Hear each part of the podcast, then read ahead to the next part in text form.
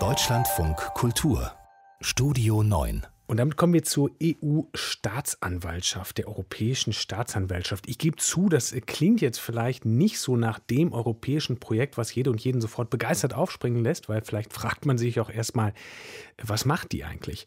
Aber genau das lohnt sich anzuschauen, denn dann wird eigentlich klar, ähm, es sollte doch jeden und jede von uns interessieren. Es geht nämlich darum, das Geld der EU-SteuerzahlerInnen gegen Korruption und Betrug zu schützen, so heißt es. Hat einigermaßen lange gedauert, dieses Projekt, bis es wahr wurde. Und alle machen jetzt auch nicht mit. Kann das dann was werden? Gudula Geuter kommentiert. Es ist vieles und Gewichtiges, was man kritisieren kann zum heutigen Start der Europäischen Staatsanwaltschaft. Sichtbarster Schönheitsfehler, fünf Staaten machen nicht mit, darunter Polen und Ungarn. Mindestens genauso schwerwiegend, nicht alle, die mitmachen, stehen offenbar auch dahinter.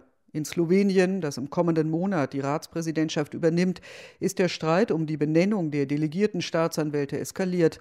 Offenbar drohten die bereits ausgewählten Regierungschef Jansa allzu unabhängig zu werden. Zweifel gibt es auch im Fall anderer Länder. Die Personalausstattung, vor allem mit kundigen Finanzfachleuten, wird erst einmal nicht genügen. Das wird sich auf die Schlagkraft auswirken. All das und mehr ist Wasser im Wein. Gleichzeitig zeigen gerade die Hürden und Widerstände, wie nötig diese neue Behörde ist für die Interessen, vor allem die Finanzen der EU und auch für die Rechtsentwicklung in Europa. Die Finanzen der Europäischen Union zu schützen, dafür ist die Behörde zuständig. Umsatzsteuerkarusselle, Subventionsbetrug, Geldwäsche und Korruption in dem Zusammenhang solche Delikte der organisierten Kriminalität sollen der EU Schäden von 500 Millionen Euro im Jahr zufügen, so die eigene Schätzung. Die meisten Wirtschaftsinstitute gehen von weit mehr aus. Das Interesse der Staaten, solche Taten aufzuklären, ist höchst unterschiedlich. Manche melden fünf, andere hundert Fälle. Wenn bisher die Antikorruptionsbehörde Olaf recherchierte, vergingen oft Jahre, bis sie das Ergebnis an die Einzelstaaten weitergeben konnte, ohne Gewähr dass die dann wirklich Ermittlungen aufnehmen. Oft genug war das nicht der Fall. In Zukunft arbeiten alle Beteiligten Hand in Hand.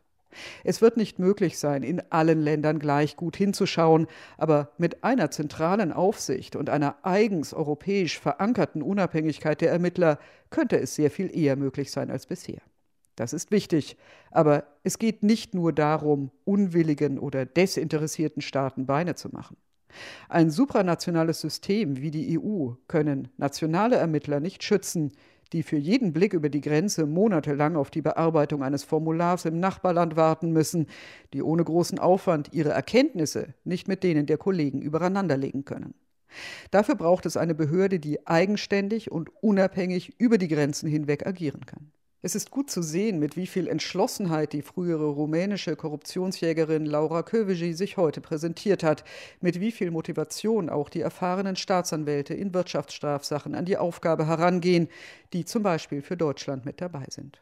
Was sie nicht zur Verfügung haben, das ist ein gemeinsames Straf- und Strafverfahrensrecht. Das ist ein Manko, wenn es zum Beispiel um die Rechte von Beschuldigten geht.